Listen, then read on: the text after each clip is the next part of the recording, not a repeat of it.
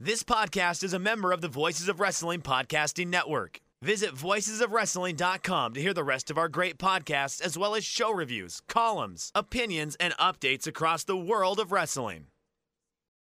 Hi everyone, Mike here. I just wanted to jump in before the episode gets underway. So, as you might know, Case and I, we record these episodes pretty far in advance. This next one, episode 13, we actually recorded on the 16th. So we kind of work on about a 2-week delay on these things.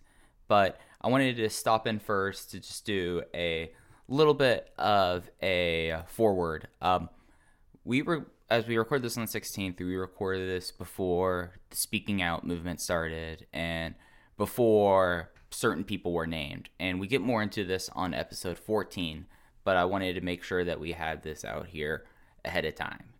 So there are people that have been named and the Speaking Out movement who sadly are on these episodes. And I can speak for both Case and I as we support the victims, we believe the victims, we hope that they get whatever sort of justice that could help them heal. And we aren't going to delete mentions of people like Austin Aries is on the show, Austin Aries has been named.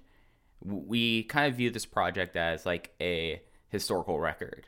So we're still going to talk about Austin Aries. Obviously, our opinion and all of that will change and has changed because of these things. But we totally understand if, because of recent events and like the content matter, if listeners decide that, hey, this person's on these shows, I don't want to hear about them, and they just X out the podcast. We understand that's no slight against us, and we support everyone having to cope with this however they need to fit.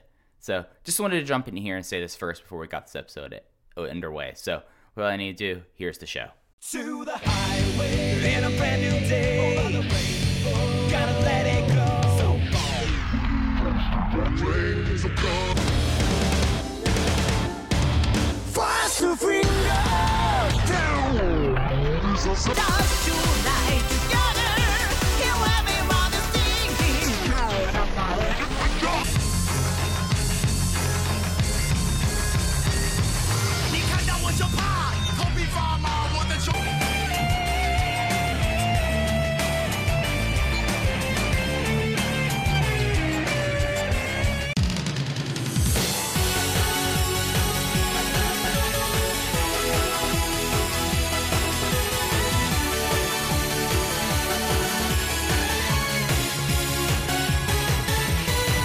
Welcome back to Open the Voice Gate. Rewind and Rewatch covering Freedom Fight 2010 from October 30th, 2010 from Rahway, New Jersey.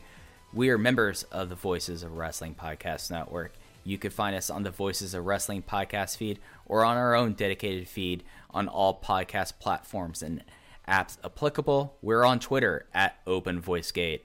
I'm one of your hosts. It's your old pal, Iron Mike Spears. I'm joined as always by my co-host, Case Lowe. Case, we are already through 2011 or 2010 in Dragon Gate. Yes, the last show of 2010. I did not discuss this with Mike beforehand. I don't think, and I could be wrong, Mike, you can correct me, I don't think we need to do any year-end awards for the end of 2010, because I feel like the unanimous show of the year to me was Enter the Dragon, and the match of the year was Bryan Danielson versus Shingo Takagi. Mike, you might have a different show of the year, but I think our match of the year is the same. And so we are now through the first 18 months of Dragon Gate USA. And I will say this just briefly. I think the perception of the promotion is that, you know, you have Open the Historic Gate and Open the Untouchable Gate, which are these historically great shows. And then, you know, things are good in November, and then it begins to not be as good as you hit Fearless at the start of January 2010. But as we have finished this promotion after watching Freedom Fight 2010, the show we're discussing today, the booking has its moments where it's a little off, but I think the booking is still really good. I can follow almost everything that's happening. The matches are still very, very good. The only thing that's not there is the loud, passionate crowds from the first show. And the more we have gone on, the more I am confused about the lack of traction that this promotion was able to gain, because I mean, one of the Canada shows was really weird. The Phoenix shows weren't great, but it's not like these shows are bad. I am very confused by the business struggles that DGUSA has had up to this point. Well, I think that it's also just touching on the business thing. Indies weren't doing great here. I know you've been keeping track also of Ring of Honor at this time.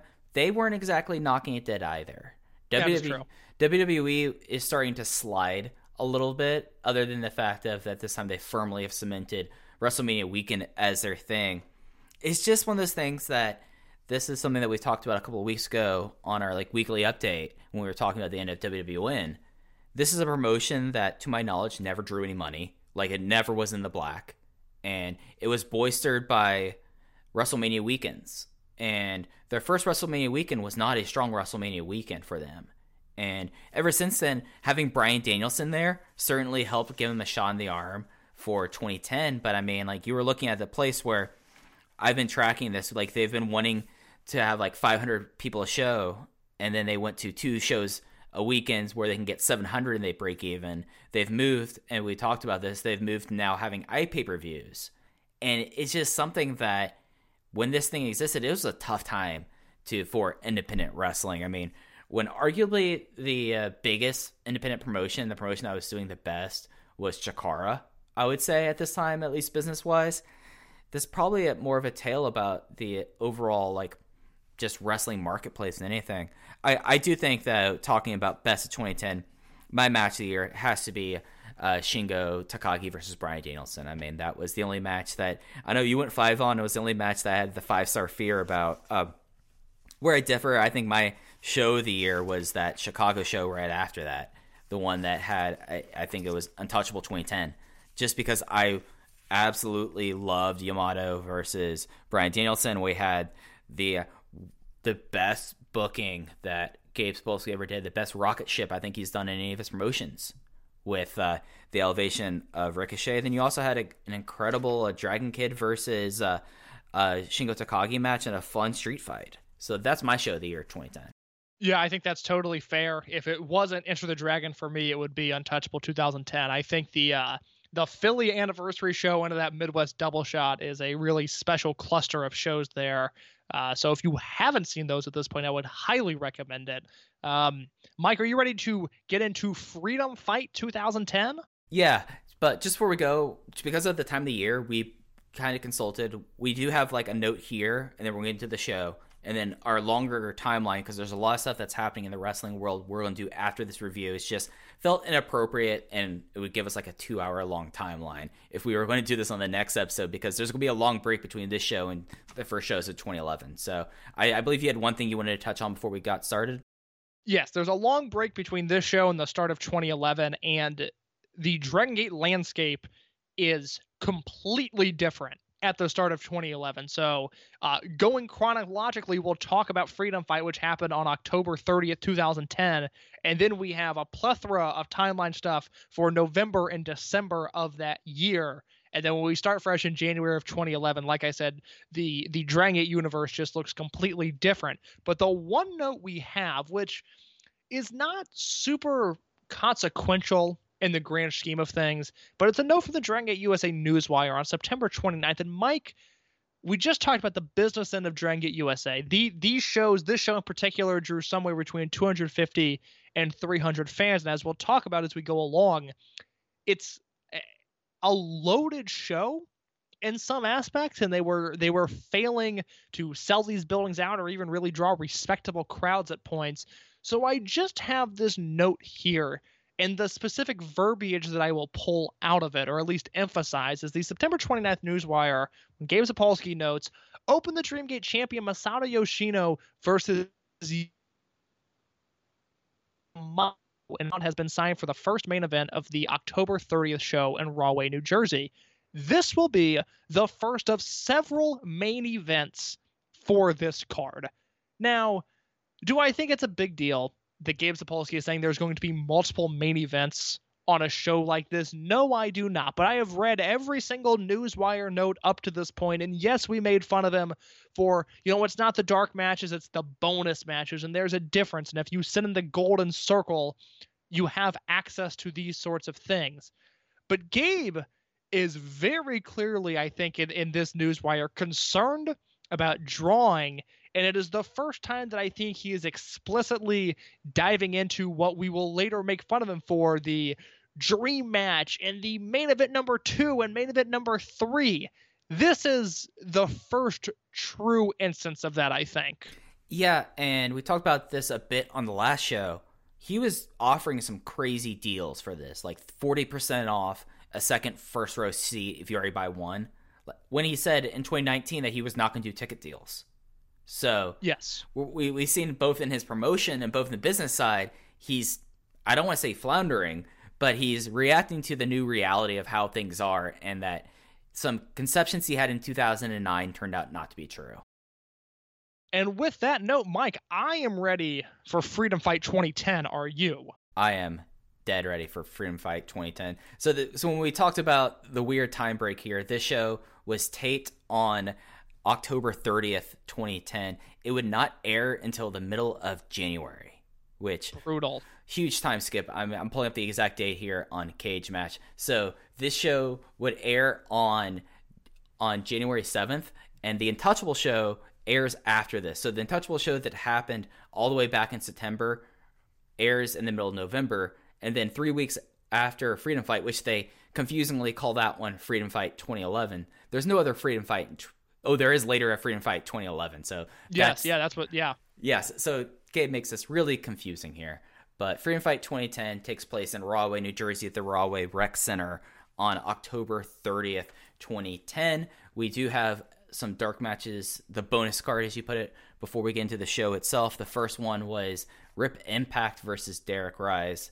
Impact won in 4 minutes. And in what I'm assuming is a six-way freestyle, at least looking at this on Cage Match, had Sami Callihan defeat Amasis, Caleb Conley, someone who we'll be seeing a lot more of soon, Cheech, Ophidian, and Silas Young in 11 minutes and 30 seconds. And that was the sole matches on the bonus card. And then getting into the show itself, the show opens up with Jimmy Jacobs coming into the ring at the Rahway Rec Center, which I have to say this was a terrible facility for the show, for his match against Eric Cannon. He would defeat Eric Cannon in 12 minutes and 12 seconds with the end times.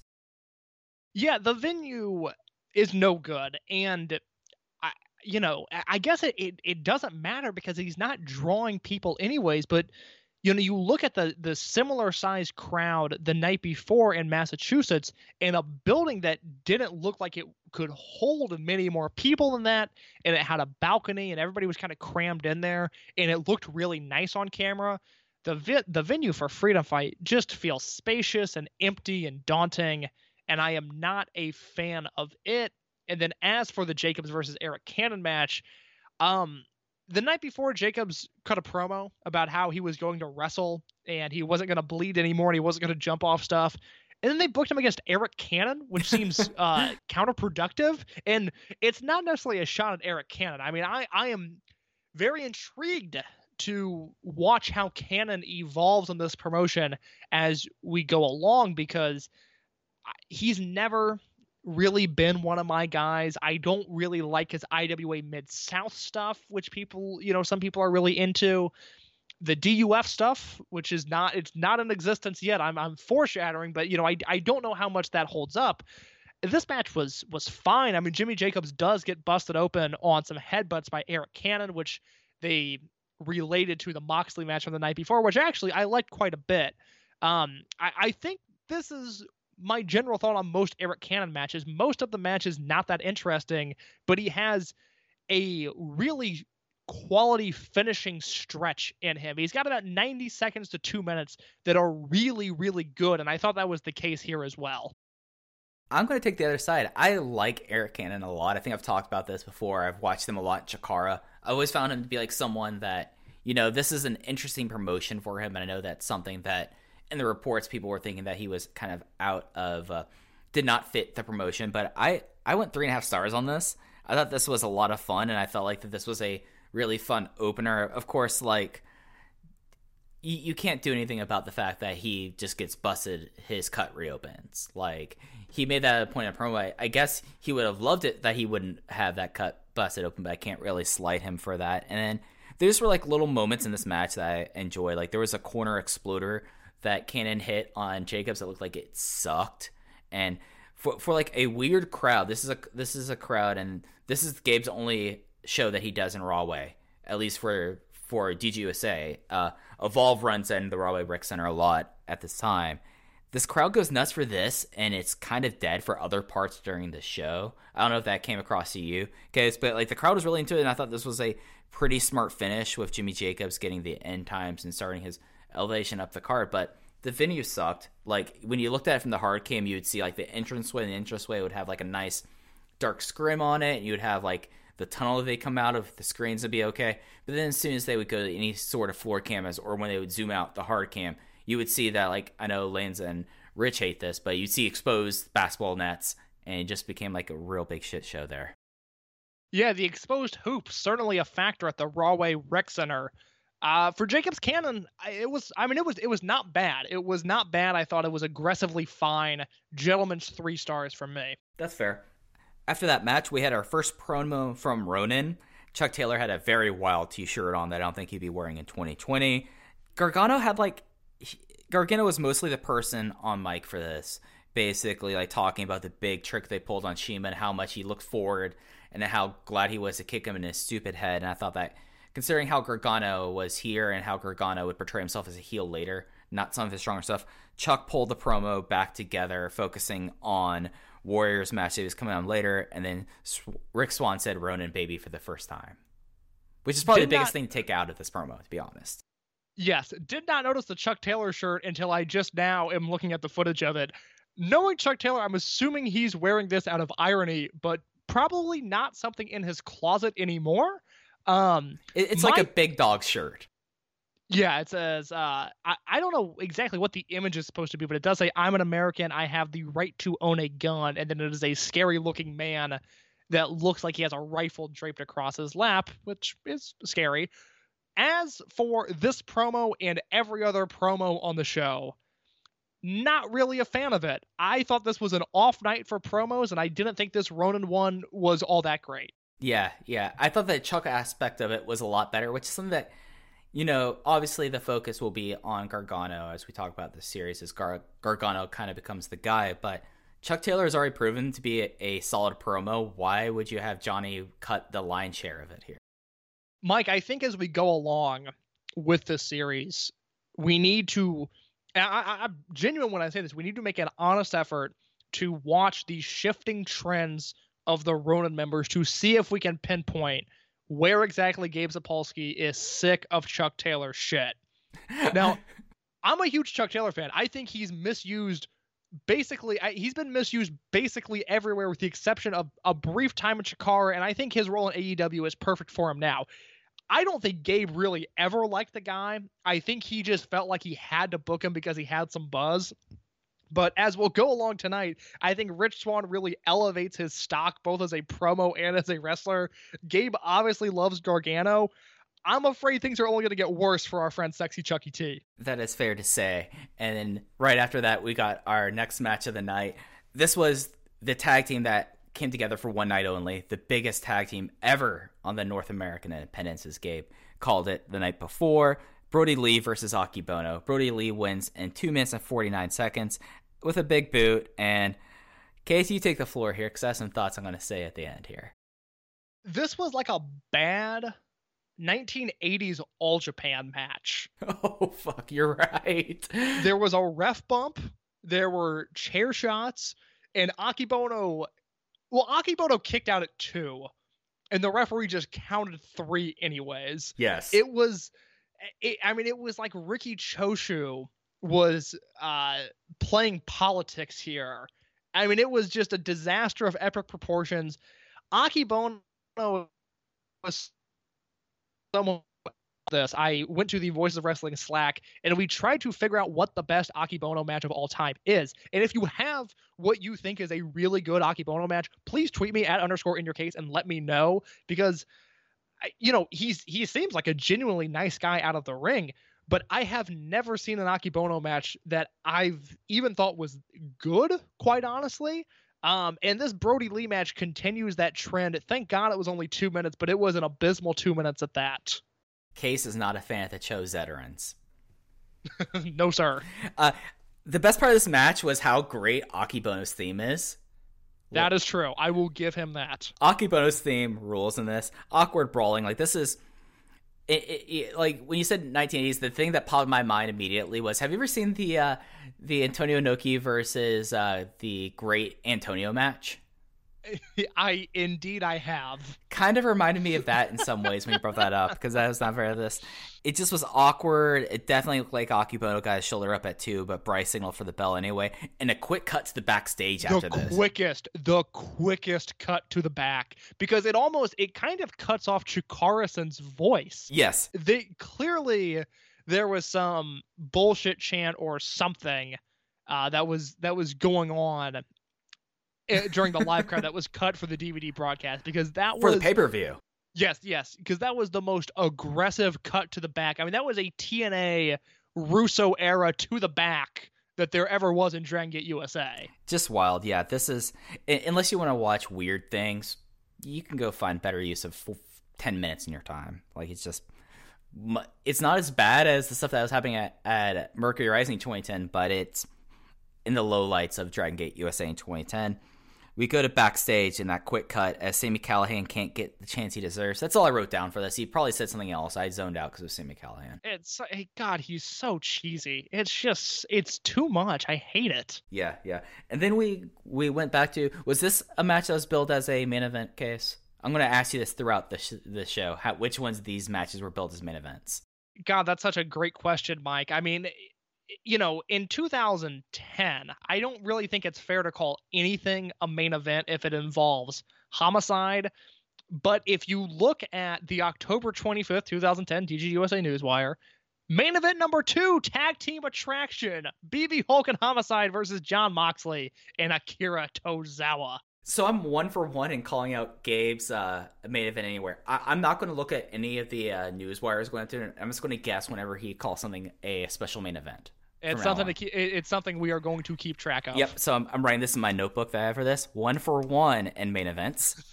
We will keep track of this just like we're keeping track with the Cardinal Sins. It'll be a fun thing to discuss when the series is over. But this one was billed as a main event. It was the Kamikaze USA team of Jon Moxley and Akira Tozawa versus the World 1 team of BxB Hulk and Homicide. I'm actually kind of sad that Homicide's going to be gone soon after this, because that's such a fun thing to say. World 1 team, BxB Hulk and Homicide. Hulk pinned Tozawa with the FTX in 13 minutes and 31 seconds. And Case, I know we kind of talked about this last week, but what a pair of teammates here. Did you find Homicide to be weirdly over in this match? Well, yeah, it's New Jersey. They're all trash people. That makes sense. I mean, I like Homicide, but New Jersey is just another story. But no, Homicide comes out.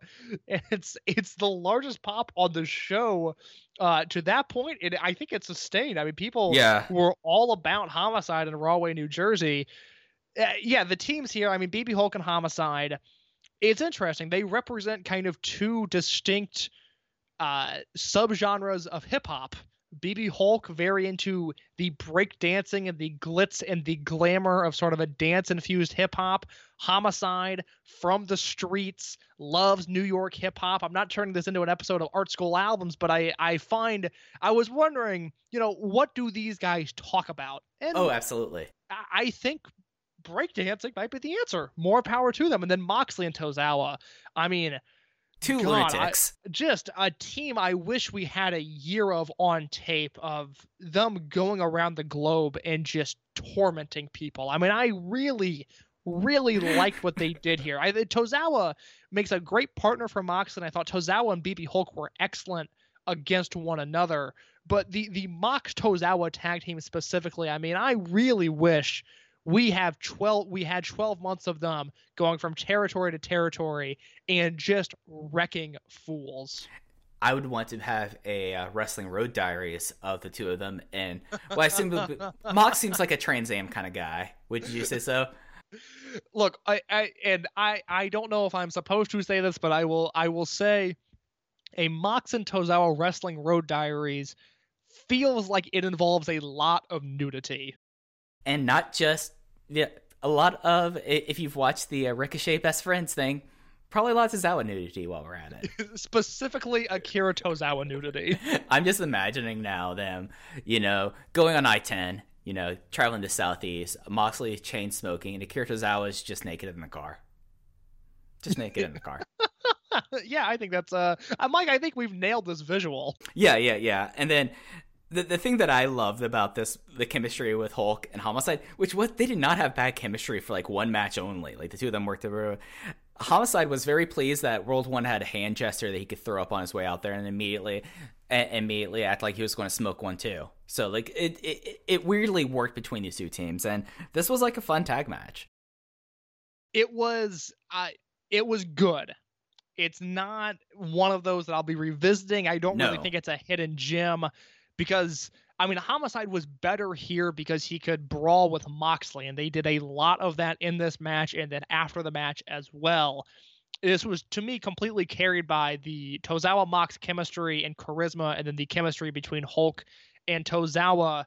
It felt like a Road 2 match. It felt like an undercard Korakuen match with some big names on it, which isn't necessarily a bad thing. And unfortunately... there's just not a lot of room for that in Dragon Gate USA. Just, it's tough because I understand the purpose of a match like this happening, and I didn't have an issue with it, and I didn't need it to be great.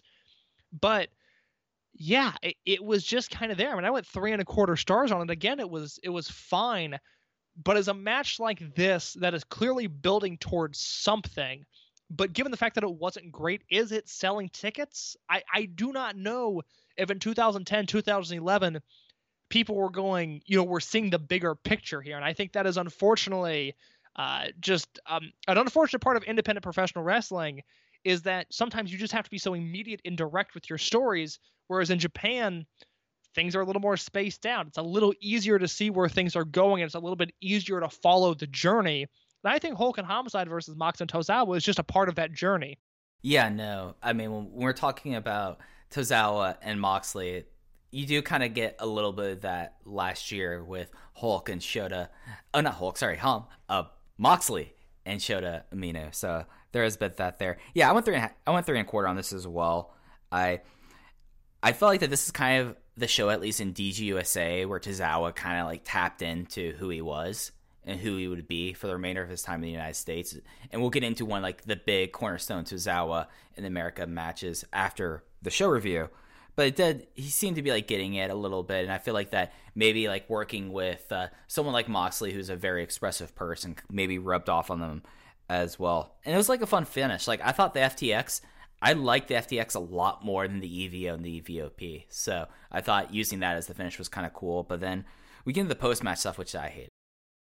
Yes, a lengthy... Well, I will talk about the brawl, because I think stuff happened before then, but I can't say for sure. I don't have it in my notes, but it ended up being a lengthy brawl between Moxley and Homicide, where at one point they brawled into the crowd, and it was so dark that my screen was just black. I just could not see a thing. And then, I don't mind... And I think Homicide... It's kind of a Homicide Eddie Kingston thing that I don't necessarily like...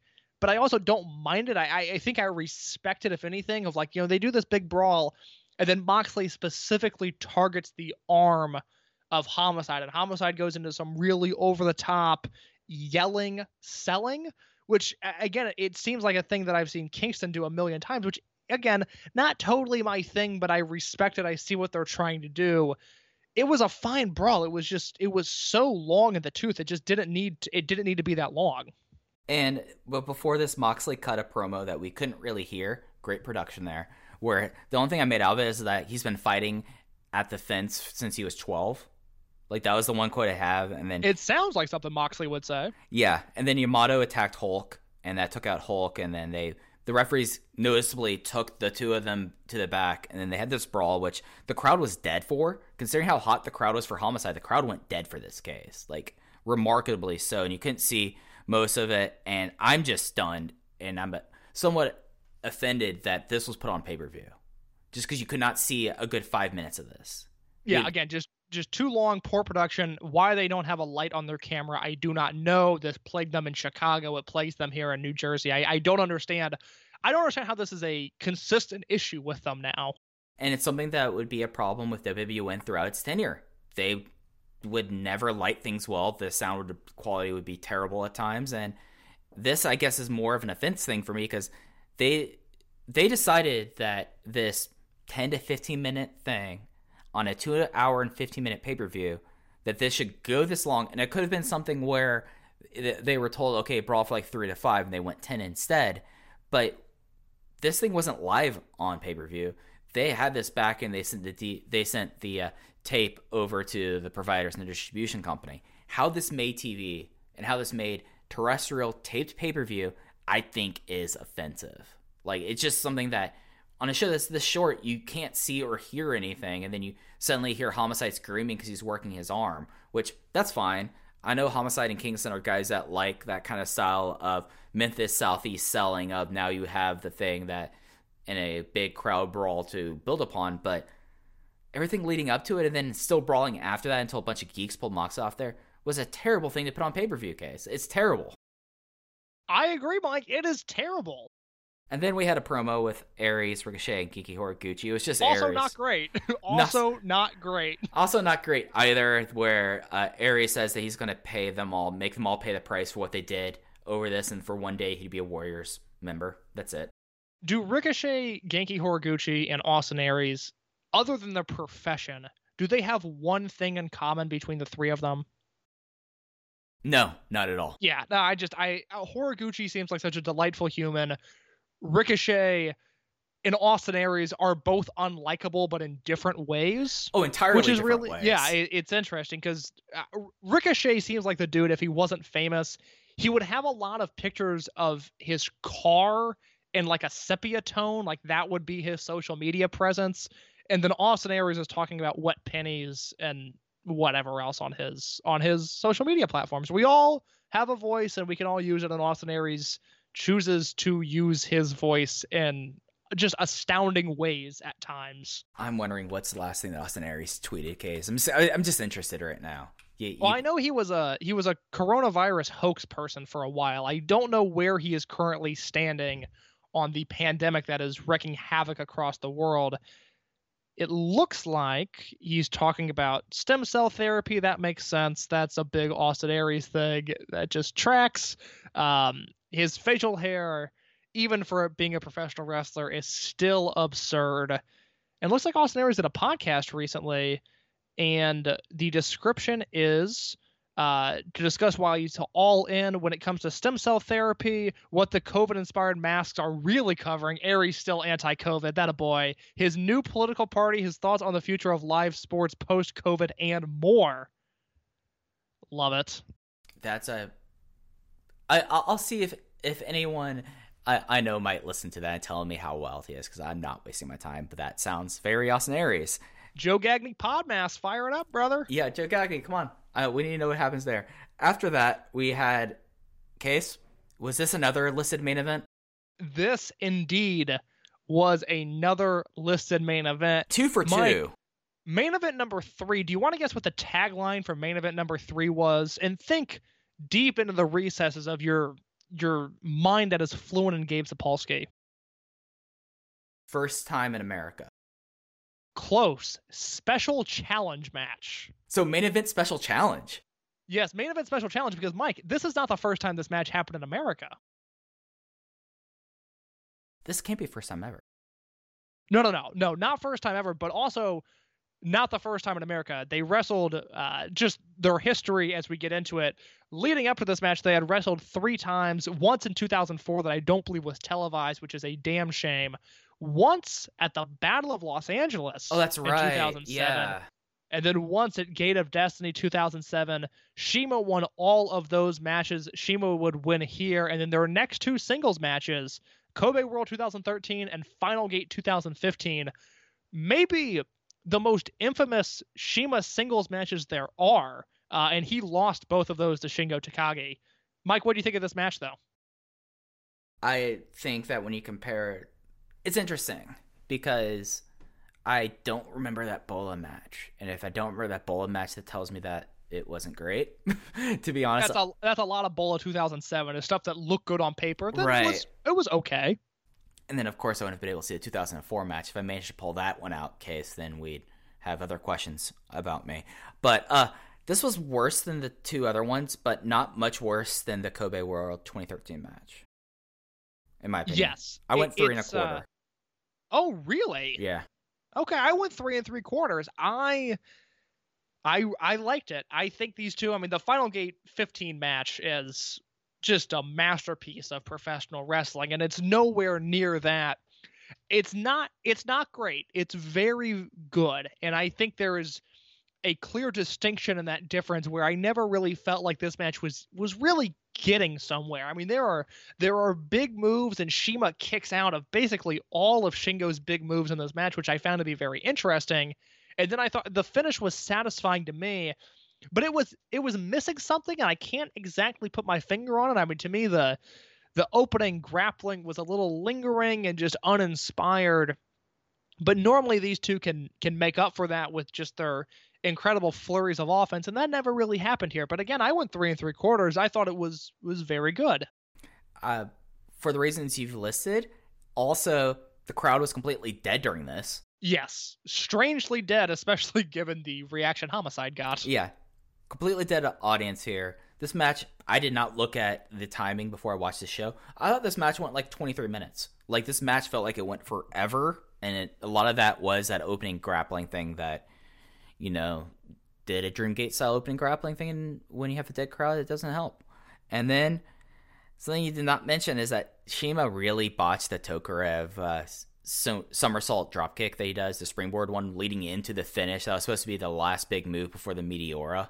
And then he tried to make it look better by throwing a punch to the back of Shingo's skull, but the camera was in a way that you could tell that he whiffed completely. And that just, like, this was a match that probably knocked it down a 1/4 star for me, like how bad the finish was in my mind.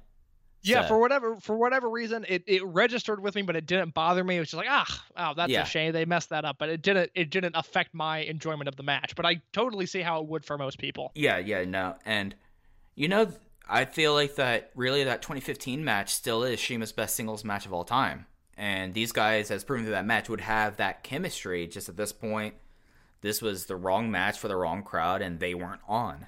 So, and also you have CIMA kicking out of everything. Well, and, I mean, from what we know about CIMA and Shingo, it's not necessarily surprising that CIMA didn't want to lay down for any of Shingo's big moves, or say no, just say okay, this, but kick out of this, and not calling the match after like kicking out of the Stage Dream or kicking out the Bloodfall, which usually is a match is a big kick out in Shingo's matches. I don't remember very many matches he won at the Bloodfall, kicking out of Made in Japan, kicking out of Original Falconry, kicking out of DVD, kicking out of a really good-looking Pumping Bomber.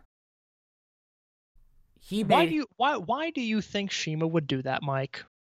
Well, it is known much later. When I say much later, I'm talking about 2019, when Shingo Takagi left Dragon Gate and went independent for approximately 24 hours before Kadani knew about this. I was just thinking about that brief like summer of 2018 when we knew Shingo was going to leave, and it was like, oh my god, he's going to go to Big Japan and All Japan, and he'll do stuff there. And I was trying to get US Indies to book him. I was reaching out to companies, be like, hey, have you heard anything about Shingo? And then he just showed up in New Japan and became one of the most beloved wrestlers on the planet, rightfully so, mind you, but so. There was that real period of like, CIMA or Shingo's going to leave Dragon Gate, he's going to go all over the world, it's going to be awesome. Not so much. And we don't know specifics, and I don't think we ever will, and because I don't think this is something that. Okay, I'll say one thing here that I've known for a couple of years that I know I've talked to you about this, Case. I think you know referring to it, because the two of them after Shingo was leaving Dragon Gate did appear on some North American cards together. They were at Battle Los Angeles and have been told through the grapevine that there was an incident backstage where people were asking Shingo where CIMA was, and Shingo said, "Don't know where they are, don't ask me again." So that would continue something that there was a breakdown between these two. I don't know if the breakdown was already starting to happen in 2010, but I do know that by the time that both of them left Dragon Gate, and still to this day, there is a huge disdain for each other.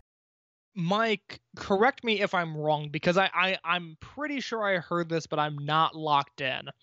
But I believe I remember either CIMA gave an interview and said this, or Shingo gave an interview and claimed CIMA said this, that CIMA at one point feared handing over the reins of Dragon Gate to Shingo Takagi because CIMA said something along the lines of, your wrestling style will kill this company. Oh no, that I remember exactly what you're referring to. There was an interview that was done that Shingo and Akira Tozawa tweeted about this publicly. Yes.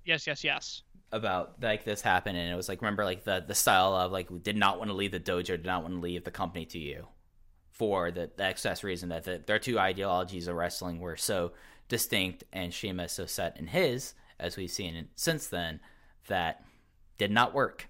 That those two were oil and water, and went from a point where CIMA and Shingo was brought into CIMA's junior as his protege. He was the last member of Crazy Max. A lot of people forget that, but Shingo was technically a member of Crazy Max for 6 months. Yeah, I mean, we'll eventually do a Dragon Gate conspiracy theory episode, and Mike and I have a ton of thoughts on the training of Shingo Takagi because there's a ton of rumors that are out there. But for a long time, the faces, at least to Western crowds, the faces of Dragon Gate were CIMA and Shingo, and that was because slightly they were attached at the hip, and it seemed like they had a good relationship, but we don't know where it went awry. I had completely forgotten about the Bola 2018 stuff, but you're right. I remember hearing a lot of uncomfortable tension because, I mean, I've complained about it, but most American indie wrestlers don't know what's happening in Dragon Gate, and maybe they were a little confused, but I remember there being a lot of uncomfortable tension in the Bola locker room because of CIMA and Shingo. So it's unfortunately a very real issue that, because of the nature of Shingo seemingly being so firm in New Japan and Strong Hearts just being unable to find a home in Japan, I don't think their paths are going to cross, so any sort of resolution is going to have to come outside of the locker room, and I just don't know if that'll ever happen. And we bring it up because it's relevant to the current state of the company, and a little bit like we talked about when we had Jay on the podcast last month, of just the changing state of the locker room, and we are in a completely new era of the company, and I'm sure 5-6 years from now, we'll hear stuff about, these two guys had real issues in 2019 and 2020, but we don't have any inklings of that right now. It seems like it is, once again, a co-op operation, that it is, in some weird way, a one big happy family. And I think that was the presentation that was given a lot of the time during the CIMA and Okamura regime, and as time has gone on, that has proven not to be the case. So any singles match between the two, and there's, 5 of them out there and 4 of them on tape, I look for those sorts of things of, a cheap shot here or there, or just their chemistry, because it's very clear that they have real life issues with one another.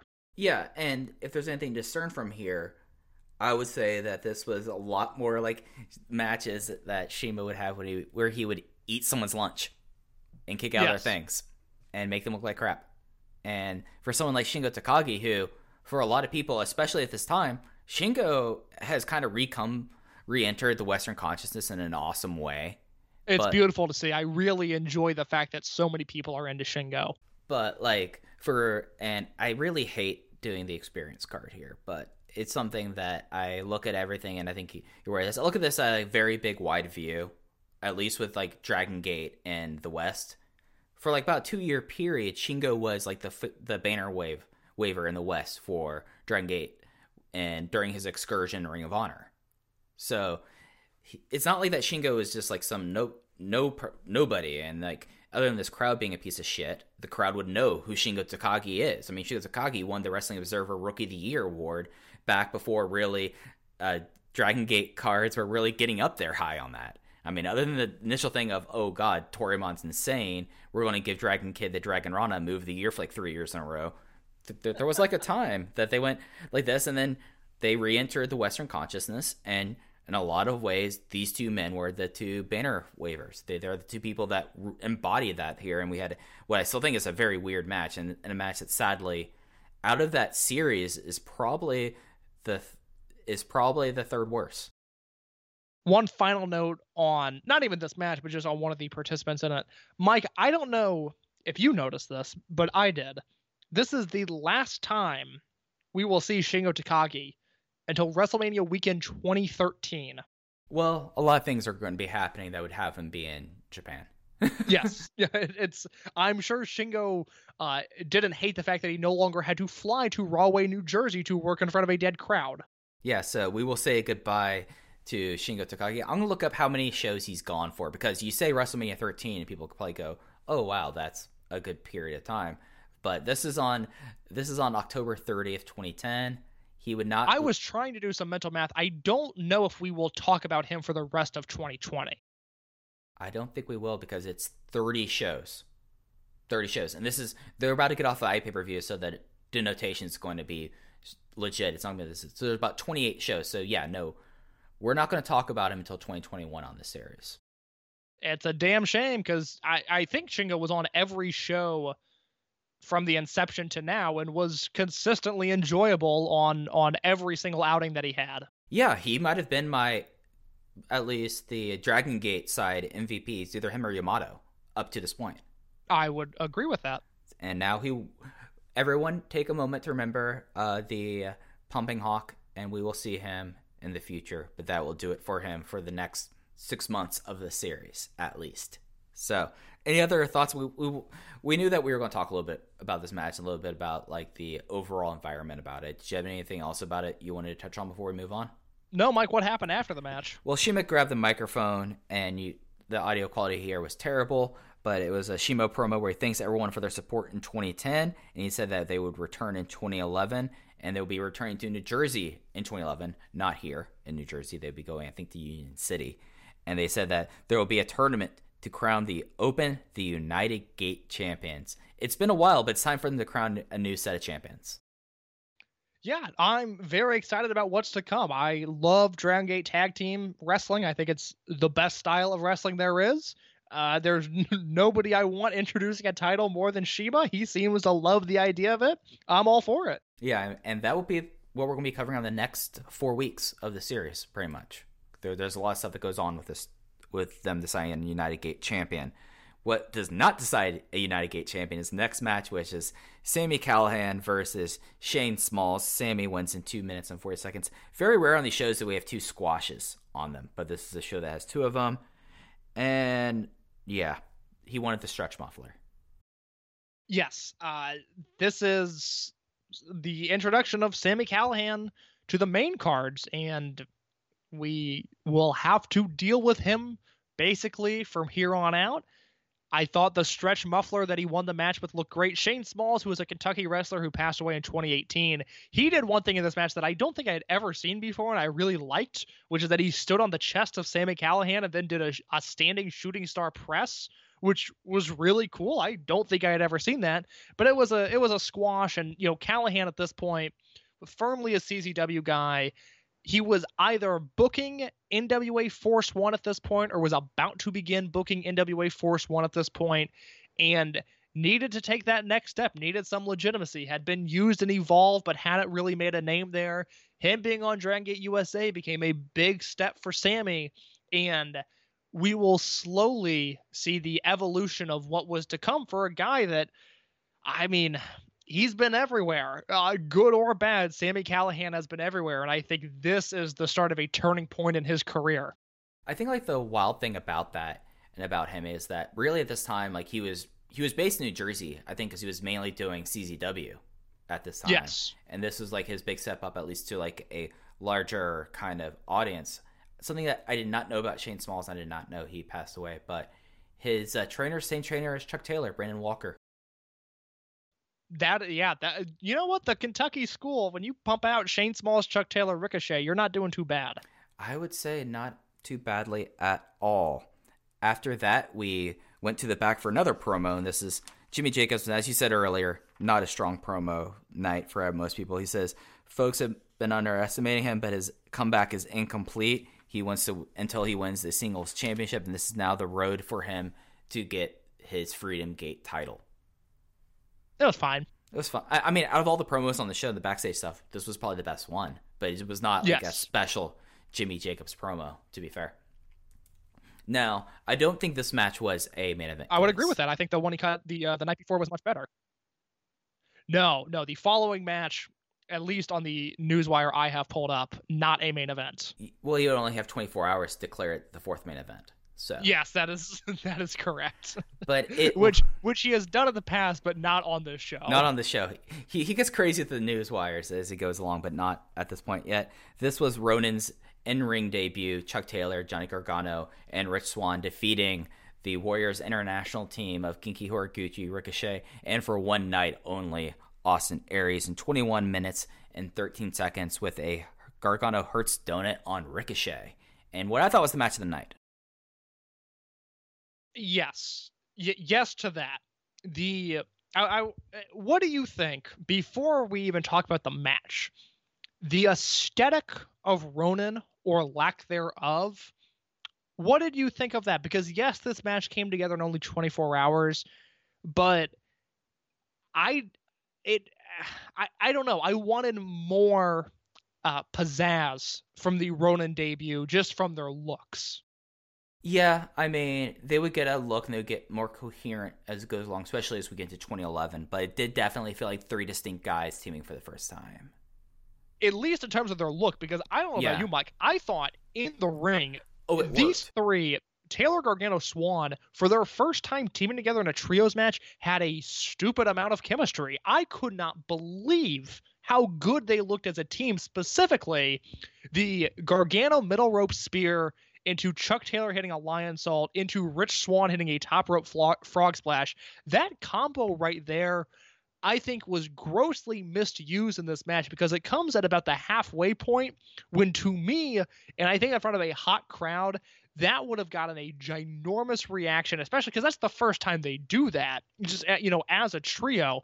And I think that should have led to the finish, because it looked so clean and so good. And there's just a lot of different moments in this match where Ronin is doing a double team or a triple team move, and I'm stunned that it's their first match together, because they look really, really good in the ring with one another. Yeah, like, that's the insane thing. Like, the finishing stretch was insane. Like, they murdered Ricochet every way possible. The meanest super kick of Johnny Gargano's career. He cleaned Ricochet's clock with a super kick. It just was like a really awesome match. It started off pretty low-key, Genki Horiguchi cutting a rug, and that was kind of funny. And then Swann, like, at this point, this would have been like my first big exposure to Swann, but Swann played such a great heel in this match. Like, he was someone that got it to a certain extent. Like, Chuck Taylor, I've seen him play heel before, and Johnny Gargano, if you want to read into it the way that he wanted you to read into it, he was being incredibly insincere about how he was before. But Swann in this was incredible. Like, Austin Aries was, for a guy in his position, gave up a lot to these guys, and specifically Swann. And as we go along, I am very curious. I don't know how often they're in the ring with one another after this, but I want more Aries and Swann stuff, because I thought they had really good chemistry. And to your point, I mean, Swann, he's 19 at this point. He's, I think, working CZW, but he's really in no major places. Didn't look super impressive with his debut match against Scott Reed at the anniversary show. I mean, it was clear there was talent there. And then he had, and to no fault of his own, had that abysmal match against Homicide the night before, and then comes out here, and it's like, oh my God. I mean, if this is what he's capable of now, I would be saying in 2010, I can't wait to see can't wait. In the hobby, it's not easy being a fan of ripping packs or repacks. We hype ourselves up thinking, maybe I can pull a Ken Griffey Jr. rookie card, but with zero transparency on available cards and hit rates, it's all just a shot in the dark. Until now. Introducing Slab Packs from arenaclub.com, the only repack that provides real value, a complete view of all possible cards, and clear hit rates for each one. Now, when I buy slab packs at Arena Club, it finally feels like I know what I'm getting. I was able to open an Arena Club slab pack, and I'll be honest, it was a lot better than what you normally do. Say you go to a card show, and there's a random innocuous brown bag of cards, and yeah, you can open it, and look, it's going to be junk. You know what I mean? Like, you know what you're probably going to get in those. Maybe you find that fun, and sometimes I do. Sometimes I like just opening up cards and saying, ah, hey, look at some random cards or whatever. But if you're really in this game to find value and find particular cards, it sucks to have to buy these mystery packs, and it ends up being, you know, almost nothing, you know, nothing of value. Not with Arena Club. You can display, again, of all available cards, hit rates, grading, so you know that when you're opening up the slab pack, you are going to get something valuable. You are getting something good. And Arena Club, in addition to having those great slab packs we just talked about, is also a marketplace for card collecting, buying, trading, selling, displaying, all that sort of stuff.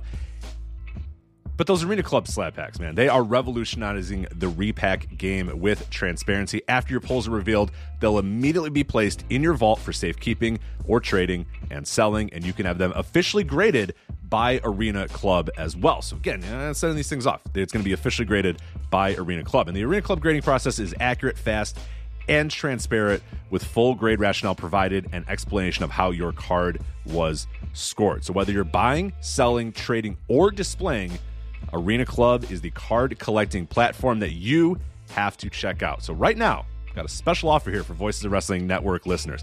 You can get 10% off of your first purchase by going to arenaclub.com/VOWnet. Again, that's arenaclub.com/VOWnet. Now, that's a crazy offer. That's 10% off a $400 slab pack. $40 off right there. 10% off your first purchase. No matter what that purchase is, 10% off. Again, that's arenaclub.com/VOWnet, arenaclub.com/VOWnet for 10% off your first purchase on Arena Club. And we thank them for sponsoring the Voices of Wrestling Podcast Network. To see how he progresses. And he is someone that when he got signed by WWE in 2015 or 2016, I don't remember the exact year, but he was someone who, you know, pound for pound, there were guys that were having a plethora of match of the year contenders that, you know, you could say, okay, they're better wrestlers than Rich Swann. But in terms of accomplishing a task, doing what you went out there to do, and just being a great professional wrestler on a micro level, when I looked at him as one of the 10 to 15 best wrestlers in the world, and it is really enjoyable to see the foundation of that here as just a young guy that looked fearless, came across with so much charisma, and had so many great spots in this match. It was really cool to see him shine as brightly as he did. Yeah, and it's something that I keep on going back to my comparison that I'm certainly going to completely bury 6 feet underground by the time I'm done with it. If Ricochet was the Elvis Andrus, and we already said that Uha Nation Apollo Crews is the Nefertali Feliz, is he the Matt Harrison of this trade? Because he ends up being a very solid wrestler for like that time period. Briefly, and I say briefly, remind me of Matt Harrison's role in Major League Baseball. Oh, he was the number 2 to number 3 on the Rangers during that time. He was always kind of like a solid baseball player, but he wasn't exceptional. Like, he was someone that got traded over to the Phillies as a member of the trade. I believe that was the God, which trade is that? I can't believe I'm blanking on this. Yeah, he was a part of the Cole Hamels trade. Okay, all right. I will say that's okay for now. We might have to adjust our Uha and our Swan positioning at some point, but that is not a move I am ready to make at this part of the show. He was a 2012 All-Star as well, Matt Harrison. Damn, okay, I gotta look at his baseball reference when we're done, because I'm drawing a blank on who Matt Harrison is. If he's a 2012 All-Star, okay, that's fine. That fits Rich Swann. We can move along with the show, my friend. Yeah. I went 4.25 stars for this. Same here. That this was a match that, on a show that I think is very skippable, if I was to get the power to put together a road of Johnny Gargano documentary or DVD set when they would release it for WWE, and now assuming that they have this library at the time of recording, this is a match I would put on there. I think it is crucial to the careers of Taylor, Swan, and Gargano. I think if you're going to make any sort of best of comp, that truly spans their career, this match has to be on there. Yeah, it's worth going out of your way for. I don't know if it's... I know it's, of course, on WWN Live, but I don't know if they've put a copy of it up on the YouTube. It feels like something that they might have just because the name's involved, but they might not have. But this is a match worth going out of your way to go see. Yeah, I have not seen this match for free anywhere. I believe it is only available on WWN Live. Well, I mean, they're doing a sale for stuff. I would say that this match is I wonder why. Yeah, I would say that this match would be worth the $5 DVD for it. Just this match. I think this match is that interesting. Would you say so? I completely agree. It's a six. I really like the fact that they're doing more six-man tags, the fact that they're including Americans in them now. And yeah, it's just a super interesting match. I mean, Aries, Horiguchi, Ricochet as a team is just interesting, and Horiguchi doesn't really do a ton in this match. It's kind of on the backs of Aries and Ricochet, and then the Ronin side. Again, I think they missed something with the aesthetic, just because we're so used to these strong Dragon Gate aesthetics. And one thing that I've always come back to in my mind as just a weird compliment for the promotion was I was talking with somebody on ProWrestlingOnly.com at one point. I don't remember who it was, but they were saying, you know, I don't really like Dragon Gate. I don't watch a ton of it, but I know who everyone on the roster is, because despite the fact that the units are so strong and everybody has a specific color scheme, everybody on the roster has some sort of different attire that makes them stand out. And that was something that I hadn't noticed up until this person had mentioned it to me. And I've always taken it with me in the back of my mind ever since. And I just feel like Ronin should have come prepared with some new gear or some matching gear or something, because yes, the match came together in 24 hours in story, but it wouldn't have bothered me had they realistically had gear prepared for this match. That's my only complaint with this. Yeah, no, this is definitely something that was on the build, and especially in retrospect, now we look back at it, they definitely were building at least for Chuck Taylor and Johnny Gargano go down this route. It would have been nice. And they have gear in 2011, so that's something that's to look forward to. Post-match, we had a backstage promo with Jon Moxley where he said he knew he'd face Moxley, but he wasn't that tough. Or Moxley said he knew he'd face Homicide, but he wasn't that tough. Not just like on the last line, it was right before Yamato went out, as Yamato's spirit started playing during this theme, and he said he wanted to end the night on a positive note with Yamato winning. Yeah, a promo that was just there, a rare Mox promo that didn't blow me away. Yep. Then we had the main event, Masato Yoshino versus Yamato, and Masato Yoshino won this match. I don't have the finisher listed in my notes here, Case. I think it was he was able to do the Sol Naciente on this one. Yeah, Sol Naciente. Yes. Yeah, I had in my notes that he choked him out with a Galleria, but that is obviously not correct. I did mean to write Sol Naciente. Mike, this was the main event of Kobe World 2010. Yeah. And on a show that featured this match and CIMA versus Shingo in a singles match, I understand that the way Japanese wrestling was viewed and really accepted was different in 2010, but if I was running this company and I only drew 300 people for a rematch between two pushed guys, mind you, it's not like, I mean, even Masaki Mochizuki at this point would be like, okay, he's been on a few shows, but Yoshino and Yamato are fixtures of the promotion at this point. A big singles match, a main event from the biggest Dragon Gate show of the year, and you only draw 300 people to this show. To me, that is very, very concerning. Yeah, and these are two guys that have been on every single show.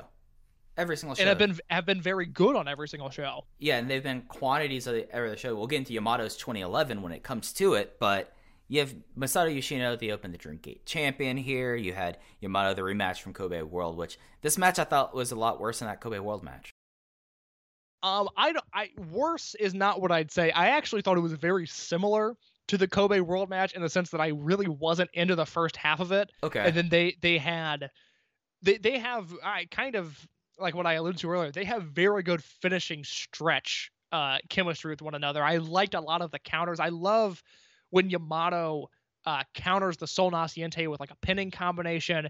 They do a lot of stuff that looks good against one another. It's just a matter of getting to that.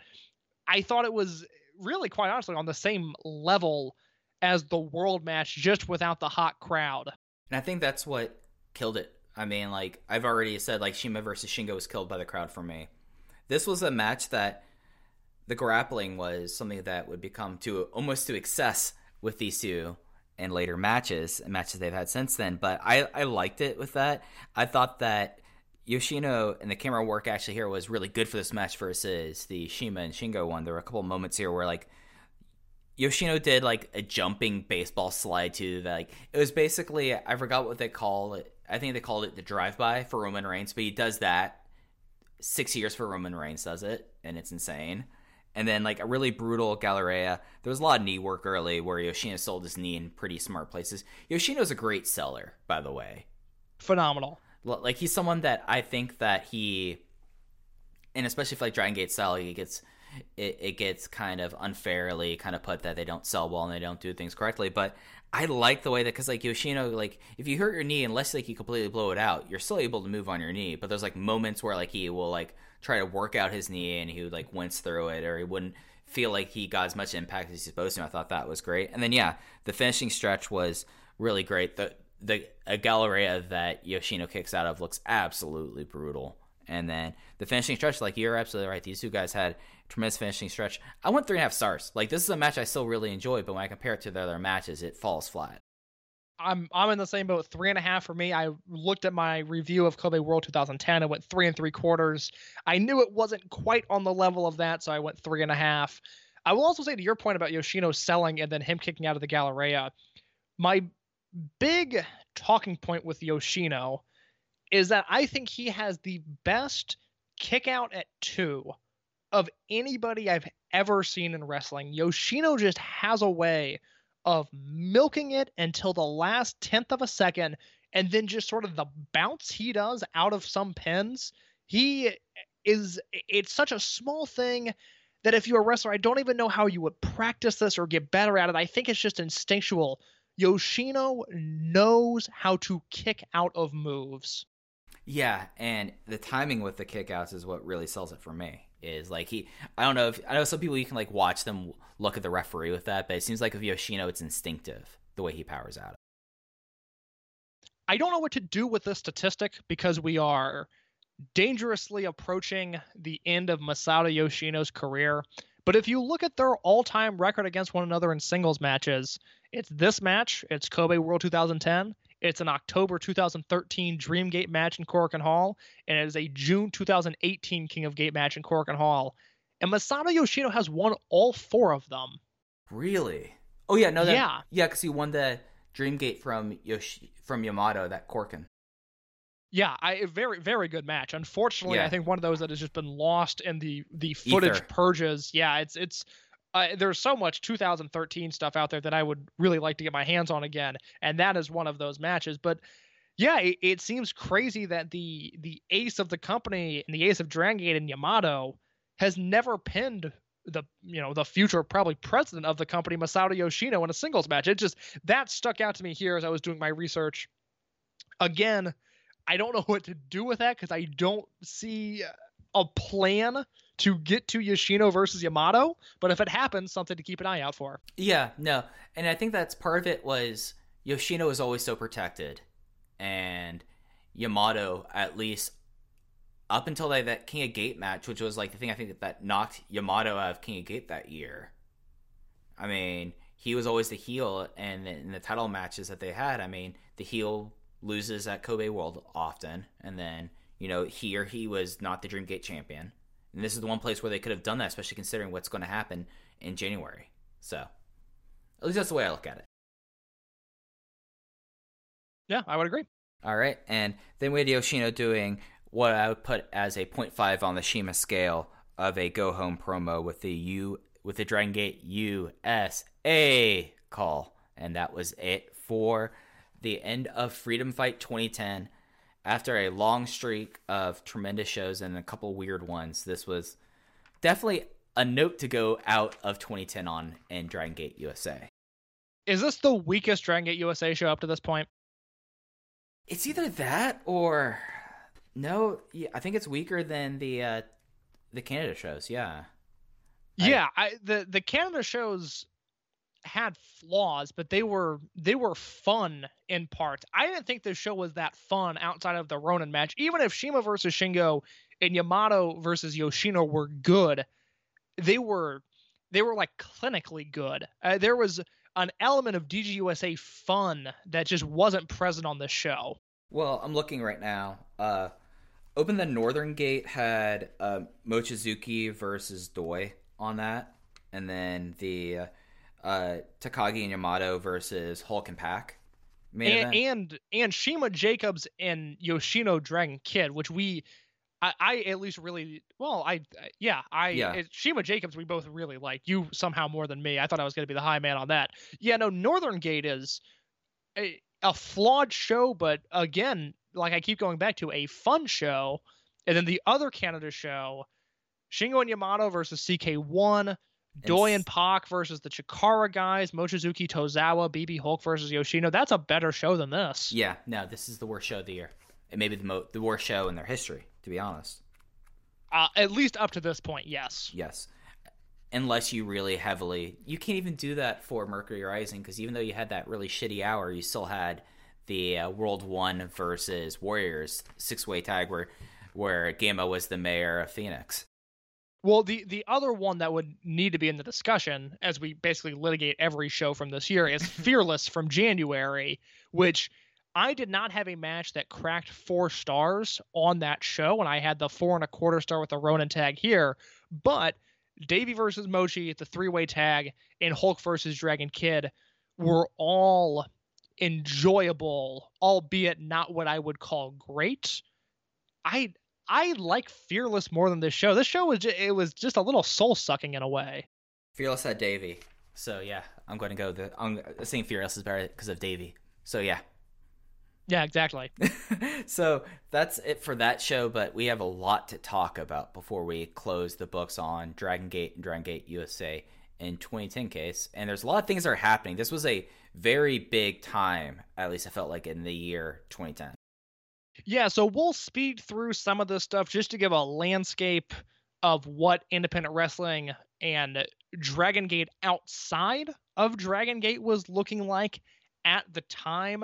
I'm going to start a little bit out of order, but because it kind of pertains to this show, November 20th, 2010, Evolve 6, Chuck Taylor and Austin Aries in the main event of a show that also featured Johnny Gargano versus Jimmy Jacobs, Ricochet versus Adam Cole, a relaxed rules match where Jon Moxley defeated Homicide, which plays into this show, Up in Smoke defeating the Super Smash Brothers, Bobby Fish defeating Kyle O'Reilly, AR Fox winning a 4-way match that also featured Rich Swann, Scott Reed, and Tony Nese, and Silas Young defeating Drake Younger. Mike, any strong memories of Evolve 6?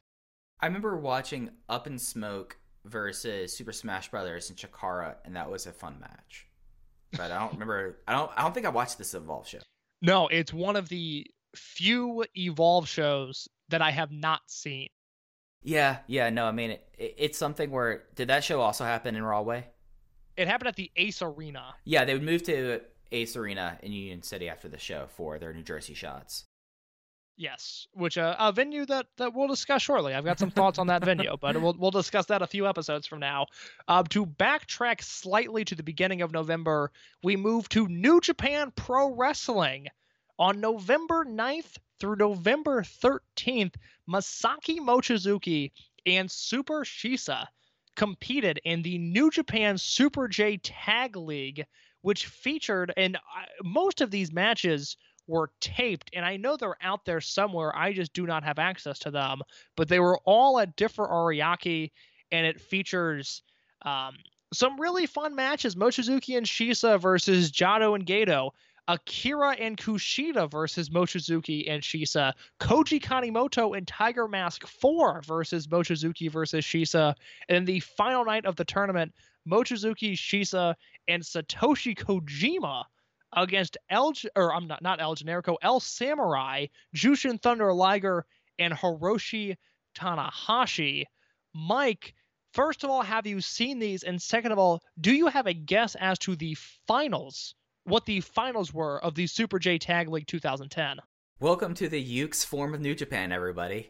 This is it's wild thinking that like within like 2 years of this where New Japan would be. Like that's so true. We are at this point basically a year out from Okada coming back. We're a year out from Okada coming back. King of Pro Wrestling with Tanahashi and Minoru Suzuki is either just happened or is on the horizon. My dates are it's a year from now because that's 2012. Yeah, one of my favorite. So I guess 2 years. One of my favorite matches in New Japan history. I don't remember watching these, and I try to remember because I try to imagine the El Samurai mask against Misaki Mochizuki, and I feel like that would be something that would like peek in my head if I watch it, especially with how distinctive Differ Ariake was. But no, I don't watch it. Is this one that was won by Apollo 5-5? No. The winners of this tournament were Gato and Jado.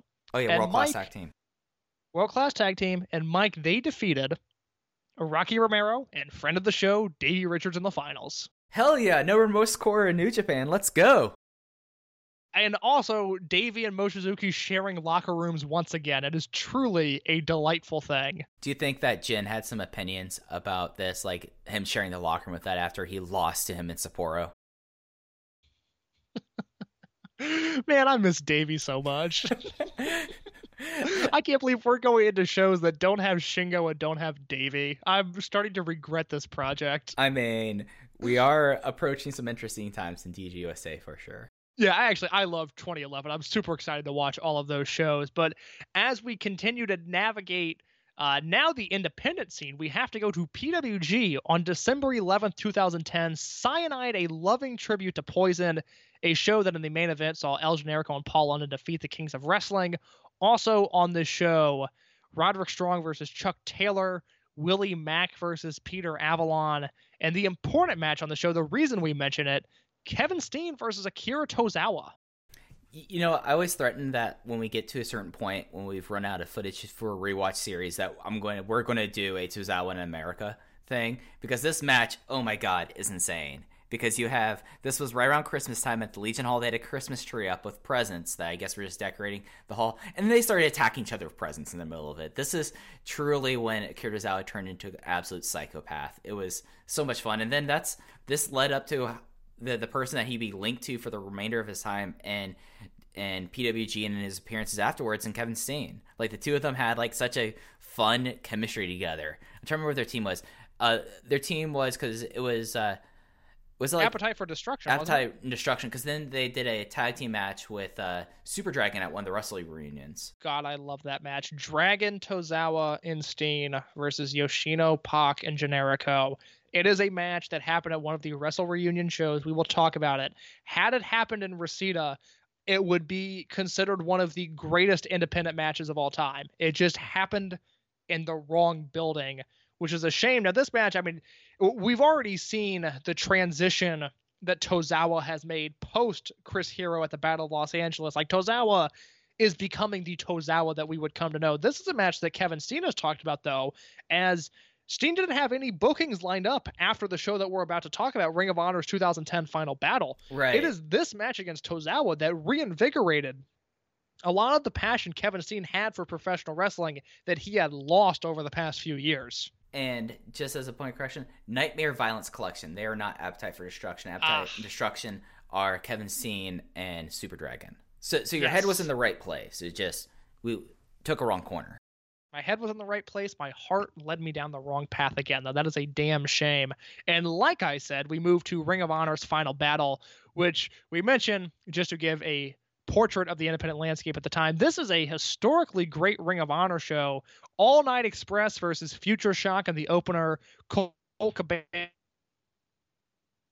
versus DGUSA alumni TJP. There's a women's match here with Sarah Del Rey and Serena D versus Awesome Kong and Daisy Hayes. Eddie Edwards versus Sanjay Dutt. Man of the Hour Homicide defeated Christopher Daniels. There's a cluster with the Briscoes and the Kings of Wrestling.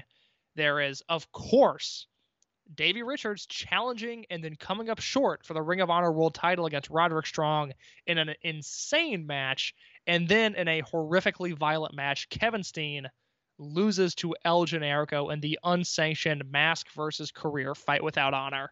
Yeah, this was like while all this stuff was happening in Dragon Gate USA and was keeping up on it, this was the feud that really kind of took over the independent landscape, was this Sonerico breakup and then the huge feud where, like, basically Kevin Steen and Steve Corino were just brutalizing El Generico at every point. Colt Cabana was, like, his second. It was trying to get El Generico back. El Generico changed his mask to an all-black one because his heart was broken. And then there was, like, the chair that was used that was all bloody. And then just a brutal match. And then, you know, this, as you mentioned with Kevin Steen, like, this was it for him because him and Cornette did not get along.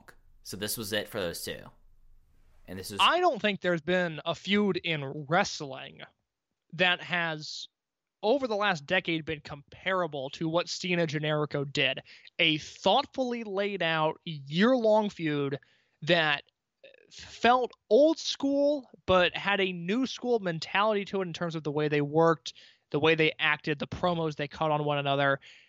It is something that wrestling needs. And unfortunately, it just doesn't have that right now. And I don't know exactly why that is. I think AEW certainly has been the closest, at least in America, to replicating this in some form or fashion. But the hatred and the passion and the intensity of the Kevin Steen and El Generico feud is something that I greatly miss in the entire wrestling landscape. And this is something that, especially with like the indie boom that would happen 6 years later, I think everyone kind of forgets about, and they think about their version of this feud in NXT that it's just a shell of like what they did here. And then like the route that Kevin Steen had in Ring of Honor up until when he left, like after he lost the title and the whole evil thing, he was just in Scum. He was just working on a different level that was incredible. And El Generico, I mean, like there's a reason why they constantly go back to him, and those two are forever linked because this feud is this powerful. And yeah, this is something that I don't think has really happened in independent wrestling since. Like I'm trying to think of like the closest thing to it, really, I guess. Maybe was it Cody's pursuit of the NWA title was the last thing with so much like investment into it? I don't know about the build to that. I know that I was in the building at All In though, and I am still embarrassed at just how into that match I was and how into Cody I was that night. I still think that 1 hour tease and Cody left thousands of dollars on the table by not having Cody new NWA champion t-shirts printed and ready to sell as fans were leaving the building that night, because their 1 hour tease, they could have said it was their gimmick and they fired up these shirts as soon as the bell rang because there would have been time. And I know leaving the Sears Center that night, I wanted a Cody Rhodes NWA champion t-shirt. And I think the NWA, part of it is just the coverage, the lack of people that watch it, some of the hands they've been dealt. I think they are in the spirit of doing something like this. Whether they have workers that are talented enough to do this is going to be their greatest obstacle. Yeah. Like, it's just like the investment here was it, and that is the obstacle. And yeah, no, imagine, because knowing the Bucks would have had those t-shirts ready. You know, the Bucks would have sold them in the ring. They've been like, close out, security, go away, come buy his tickets, and they would have like pulled up the ring apron's case, and there would have just been boxes of the t-shirts underneath the ring at all. Oh, it's something that for whatever reason has stuck with me to this day. Of just tell the 1 hour tease guys your plans, have them print some shirts, and then sell these shirts as people are walking out the door. Because All In, they sold out of all of their merchandise. I mean, there was nothing left by, you know, I mean, even by the time the Cody match hit the ring, I mean, it was all gone. And if they just would have had those boxes, you know, specially sealed, do not open until this time, hide them in the back. Oh God, they could have made so much money on Cody NWA t-shirts, but it's not my cross to bear. It's in the past. I can't change it. I can't change what happened on Ring of Honor Final Battle 2010, and I wouldn't because I love that show, and I did not have the power to change what was happening in Dragon Gate in November and December of 2010. So, Mike, what was going on in Japan at this point? So, a lot of things were happening, and as we talked about the last episode, Naruki Doi was off these shows because he formed Team Doi right before, like 2 days before the show, which is kind of a wild thing about.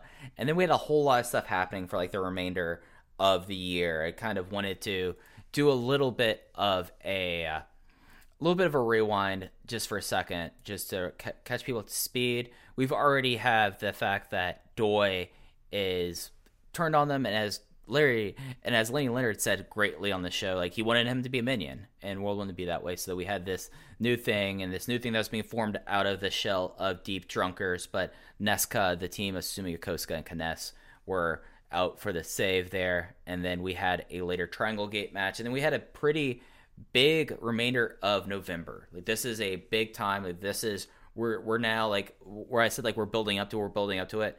Now the foot's completely on the gas case. Now we are basically within this will be the last episode that we talk about Blood Warriors as a future thing, because these are the last few pieces that would be set up for that. So we have a couple big shows and a couple big moments and some things to get your takes on as we go from this. Masato Yoshino is announced to make his next defense of the Dream Gate against CIMA at Gate of Destiny in Osaka on November 23rd. And this is the same time as the November 5th Korkin, which I'm going to run down with you, Case, because I know that you saw the stuff that came out of this Korkin, but I don't know how much you've seen this match itself. This Korkin was headlined with a match we don't see very often, the 8-man tag team Nanawa style elimination match, where World 1 of BxB Hulk and Masato Yoshino and Nesca of Kness and Susumu Yokosuka defeated the Team Doi team of Naoki Tanizaki, Naruki Doi, Takuya Sugawara, and Yujutsu Kanda. Yoshino eliminates 3 of the 4 members of Team Doi in this match. Other matches on this show is Osaka Zenroku defeating Anthony W. Mori and Don Fuji. And Anthony W. Mori is not a person that we touch on a lot and Open the Voice Gate, just because this was the show that he announced his retirement at the end of the year at their first Korkin in December. Other matches on the show worth note, we had a Kamikaze versus Warriors Trio match of Cyber Kong, Shingo, Takagi, Yamato defeating Dragon Kid, Genki Horiguchi, and Ryo Saito. So, Case, did you see any of this show? I know you talked about watching the Mori retirement match. I didn't know if you caught this Korkin as well. No, unfortunately, just the time period of this show that we have discussed up to this point, the 2009-2010 Dragon Gate stuff, is the footage that has been least available to me, and also subsequently the least interesting, so I haven't exactly attempted to dig out a lot of these shows, but I have seen nothing from this November Korkin. It was a really interesting Nanawa elimination match. Like, Nanawa-style matches don't happen that often anymore in Dragon Gate. I don't think the last one might have been, like, 5 or 6 years ago. But I'm just going to read down the eliminations here, because it's very much, like, you can tell the story that they're telling here. Tanizaki eliminated Hulk in 21 minutes. He then eliminates Kness in 23 minutes. Yokosuka eliminates Kanda and right after that. And then Doi eliminates Yokosuka in 25. And then Yoshino proceeds in eliminating Sugawara in 27 minutes, Tanizaki in 29 minutes, and Doi in 32 minutes. Yeah, Yoshino's 2010 is something to behold. I mean, he goes on an insane run at the Dead or Alive pay-per-view, where I think it's an elimination match where he eliminates a bunch of guys too, obviously wins the title at World 2010, and then has another elimination spree in this match. Yeah, and during this match and in the lead up to Gate of Destiny, when things really kick off, this happens at the Kobe show. I don't have the exact date on that. My apologies here for that. But during the show, Doi has been pretty much just been doing the build up. But we do have the thing that Nesca are the current Twin Gate champions. And at this time, Gamma is really going off the deep end. And he's winning a Twin Gate shot by constantly attacking members of Kness. Like, he brings out chairs. Like, it's actually pretty brutal stuff. Winning the challenge. And then he even gets in matches with, like, teammates like Genki Horiguchi on this Kobe show, where he starts attacking him for this. But then they say, all right, you get this title match. You just fucked up Genki Horiguchi. CIMA has the Dream Key. He can't be in this match. He's going to be your partner. And he says, oh, it's going to be a surprise. It's going to be a mystery partner. The next day was their monthly show in Kyoto, where there was further breakdowns between Gamma and Warriors, and then he turns on Warriors, and he announces that Naruki Doi would be his Twin Gate Twin Gate challenger at Osaka. And that leads us to the 2010 show of the Gate of Destiny 2010 dark match has dark three-way dance between Shenlong 2. Of course, that is the man we now know as Mondai Ryu, Kotoka, and Super Shisa, or Shisa Boy. Six-man tag of Genki Horiguchi and Ryo Saito with Nosawa Rangai versus the former Paz Hearts team, because we're now on Mori's retirement tour, of Anthony W. Mori, BxB Hulk, and Super Shisa. They all came out in their Paz Hearts gear for this match. Riki Choshu was on the showcase, and do you know who he faced? He faced Stalker Ichikawa. A big Riki Choshu fan, big Stalker Ichikawa fan. 42 seconds. As it should be. Yeah. Singles match, Kakatora versus KZ. This was like a match that was moved around because all the things that happened on this.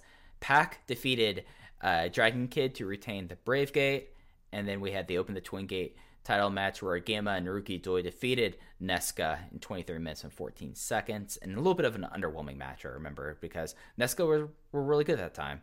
And then we had an Open the Triangle Gate three-way elimination match where the Team Doi team of Naoki Tanizaki, Takuya Sugawara, and Yuzushi Kanda defeated the Kamikaze team of Shingo Takagi, Yamato, and Cyber Kong, and the veterans team now of Don Fuji, Kenichiro Arai, and Masaki Mochizuki. Mochizuki pinned Yamato, and then Kanda defeated Arai, and then Masato Yoshino defeated Shima in the main event of Gate of Destiny 2010. In case I know that, is this a show that's been up on the network? I don't believe this is up on the network. I know I told you before we recorded that I hadn't seen this show. I know the Yoshino versus Shima match. I actually have seen that, because that's one that for whatever reason has always circulated well. That's always on Daily Motion or on YouTube on some weird account that gets taken down. Like Yoshino versus Shima in that match has just been out there. I know I haven't seen the full show because I didn't know about the Paz Hearts reunion match, and I quite honestly would like to see that. If there's a full version of this show circulating anywhere, Dragon Gate Network, God, it is hard to use. I was trying to do what I could to stall to get there eventually, and now as I am on that page and scrolling, I do not see this match on here, but I believe I'm looking in the right spot, and I believe that the match is not on there, but I'm not 100% sure.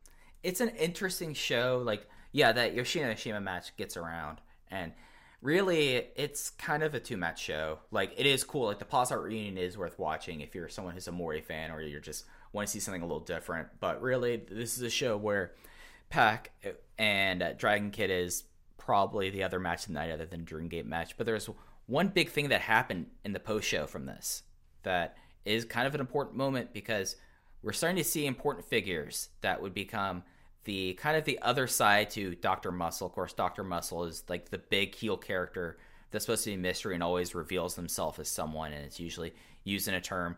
But Case, we need to start talking about Metal Warriors. Oh boy, Mike, please take it away.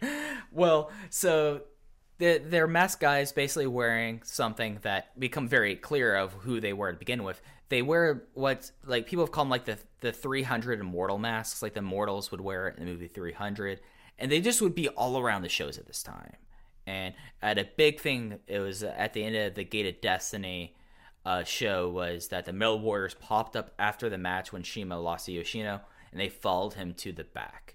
And they would become a big thing for the rest of December, as we're going to get into the here's something that I found in the Observer from November 29th, that Gaylord TV announced that it'd be producing a wrestling show to celebrate the 20th anniversary of the station at JCB Hall in Tokyo. Joint a Dragon Gate and All Japan show with the main event of Kenji Muto, Shima, and Tiger Mask 5 versus Suwama, Masato Yoshino, and Great Sasuke. I love this show.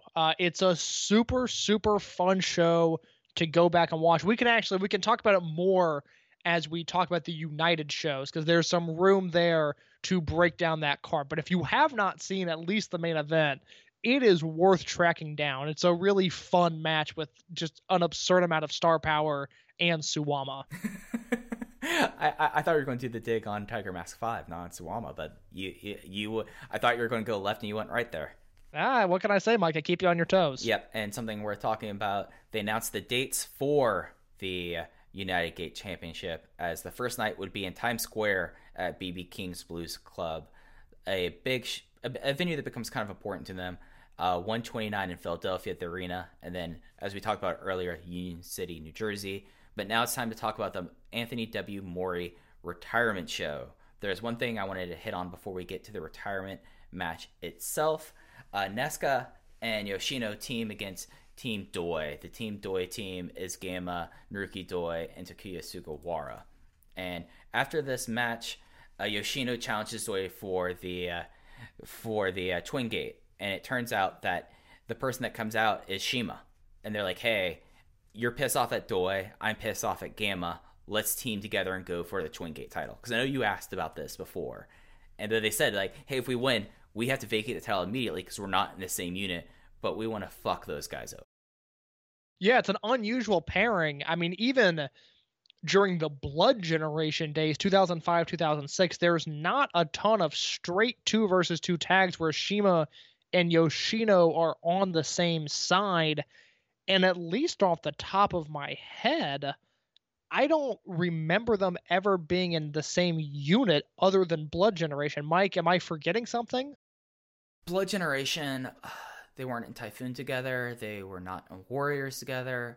They were on opposite sides of Junction 3 and Blood Warriors. Not on the same side as each other for Team Veteran Returns, and not in the same time for Over Generation. So no.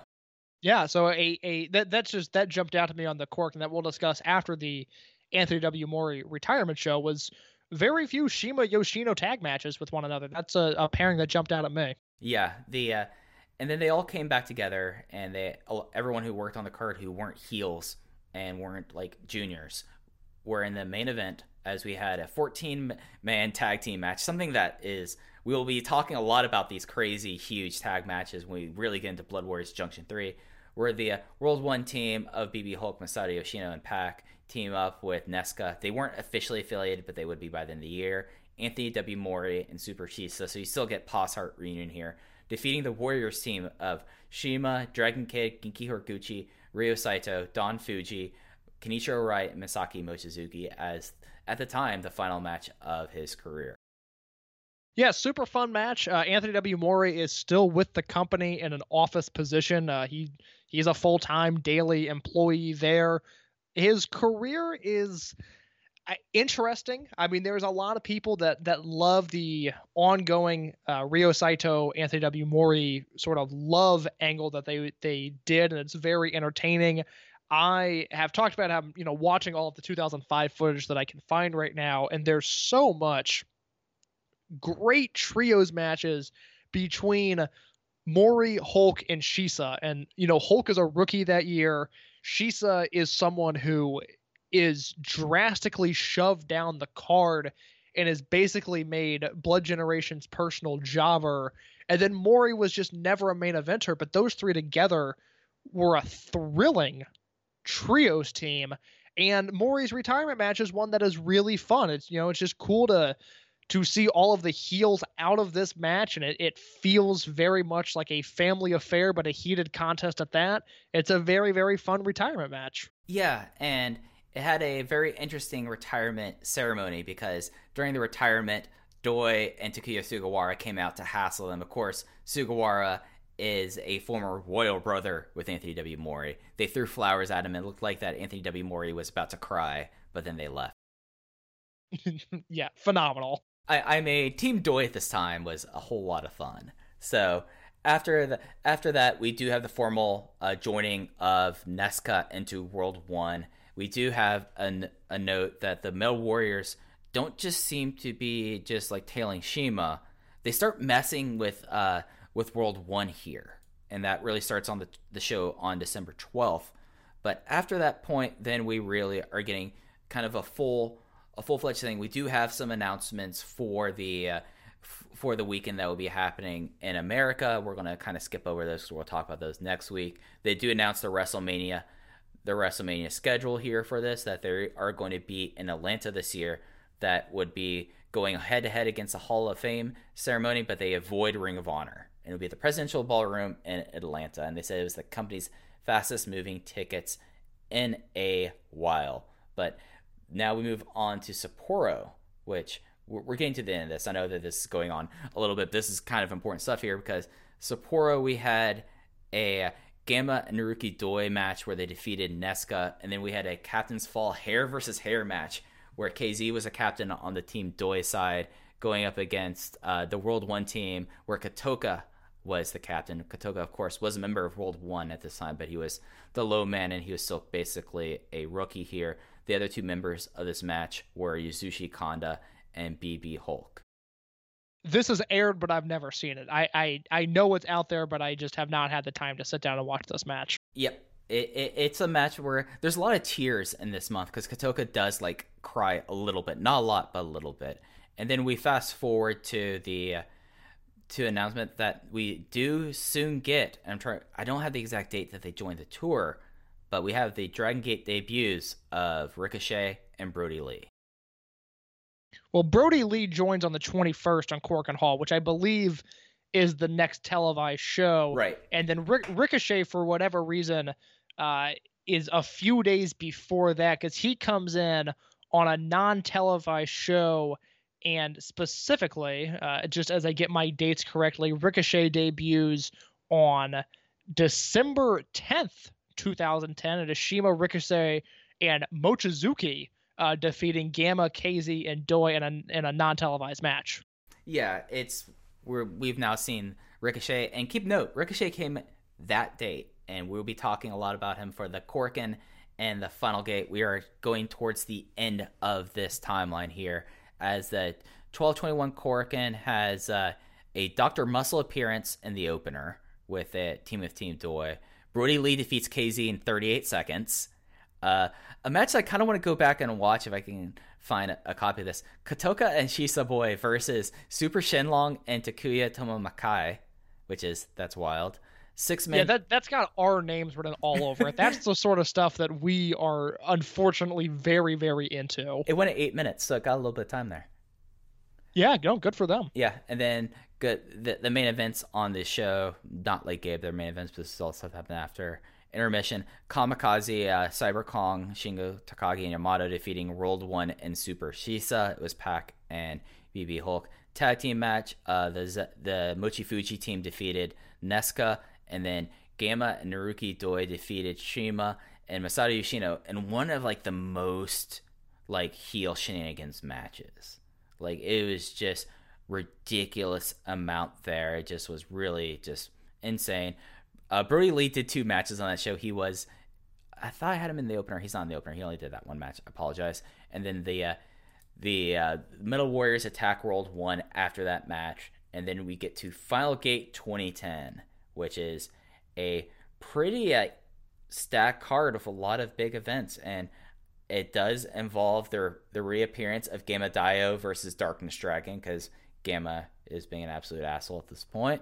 We do have a Kenichiro Arai and Nosawa Rongai match versus Kotoka and Super Shisa.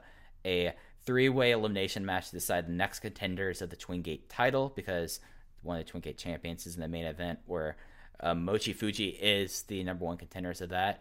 BxB Hulk defeating Yamato. There is like this big like hatred between those two at this time. And then the last 2 matches, which we really kind of need to cover here. The first one is the Open the Triangle Gate title match where CIMA, Dragon Kid, and Ricochet defeat the Team Doi team of Naoki Tanizaki, Takuya Sugawara, and Yasushi Kanda. Yes. The Ricochet career trajectory drastically changes at this point. And you will hear me talk about it on pretty much every show we cover in 2011, that Ricochet from December 2010, this show, or even if you want to back up to Freedom Fight in October, which is the Dragon Gate USA show we just talked about, look at his career then, and then look at his career 365 days later.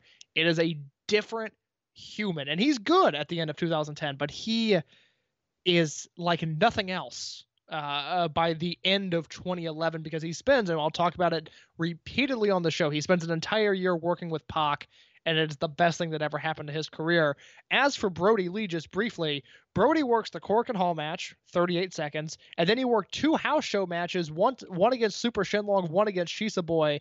Those both went just over a minute, and then flew home before the Final Gate show because it was on December 26th. Brody Lee wanted to be home for Christmas, which only makes me think of there's, I think, one comparable tour in Japan, and that is Shelton Benjamin in 2014 for New Japan.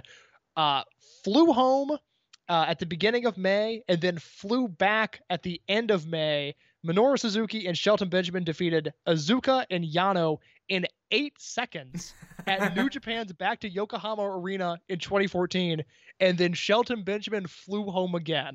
It is the only comparable tour where Benjamin worked that 8-second match, got on a plane, went home.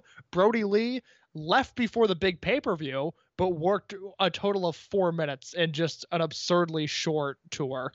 Yeah, it's absurdly short, but it's always been a thing that Gaijin don't usually do Final Gate. So it does not surprise me so much, but Ricochet was in the dojo. Like, Ricochet moved to Japan, basically.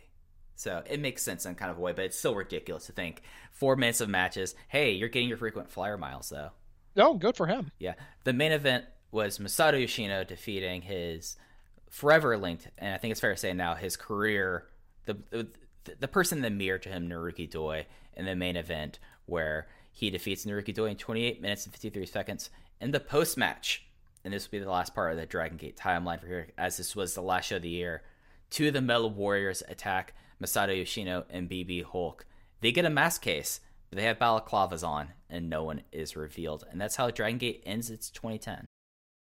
Again, this is stuff we have to cover now because the beginning of 2011 drastically changes the course of the promotion. I don't want to say forever, but it is the start of, at least in Western fans' eyes, I think one of the more infamous angles to ever occur and the company, and you have to talk, if you're going to talk Dragon Gate USA, you have to talk about Ricochet in his first tour of Japan, because again, completely changes him, maybe not as a person, but especially as a wrestler.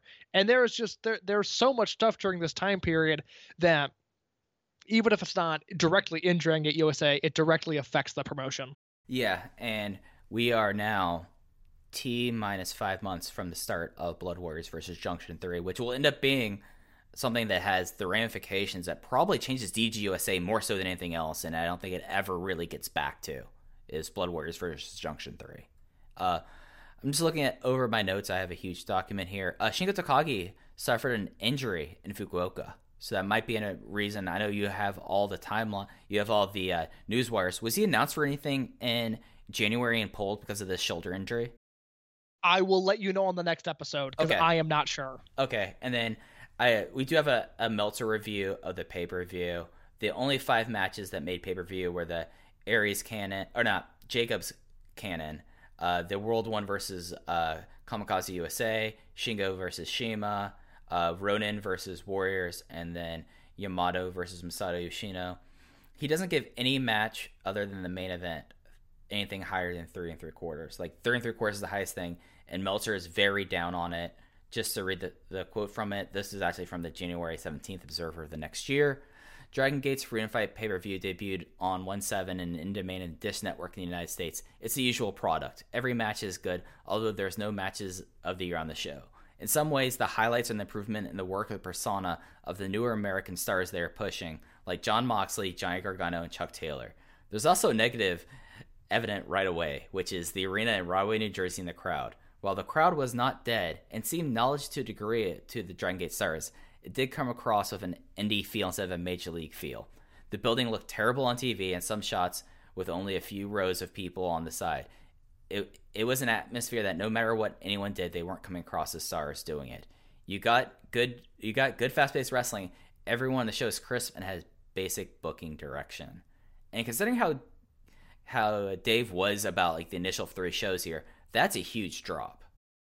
Mike, I stand by my statement. I think up to this point, Freedom Fight 2010, the weakest show in the Dragon Gate USA catalog. I think so too. Were there any other big notes that you want to hit on before we go? Mike, we've covered it. We have covered the October landscape and what led up to it in Dragon Gate USA, and we have covered everything after leading up to the first triple shot in Dragon Gate USA coming up at the end of January 2011. We will be covering those shows the next 3 weeks. In the meantime, you can find me on Twitter @_inyourcase. You can find us on Twitter @OpenVoiceGate, where both Mike and I tweet. Mike, where can the people find you? I'm at Fuji here. It doesn't change, people. We're still there. I mean, at this point, I don't know what I would change in my handle, too. No, I hate my Twitter handle, but I also know that if I ever changed it, Rich Craich of the Voice of Wrestling Flagship Podcast would never be able to adjust to it, and I do genuinely like when he compliments my work on the podcast and he always mentions my Twitter, and I just know it's too late in the game for him to change, and I don't know what I would change it to if I had to change it. Yeah, I mean, I like my Twitter handle. It's nice and short. I'm the only person that would have a joke about Don Fuji as their Twitter handle. It fits me. Mike, that's all I've got. Yeah, that's it for me. I already feel my voice going, and it's only Tuesday. So I'm going to call it here for Case. I'm Mike. We'll catch you next time on the Open the Voice Gate Rewind as we look into 2011 and finally start crowning some dang tag team champions. Have a great week, everyone.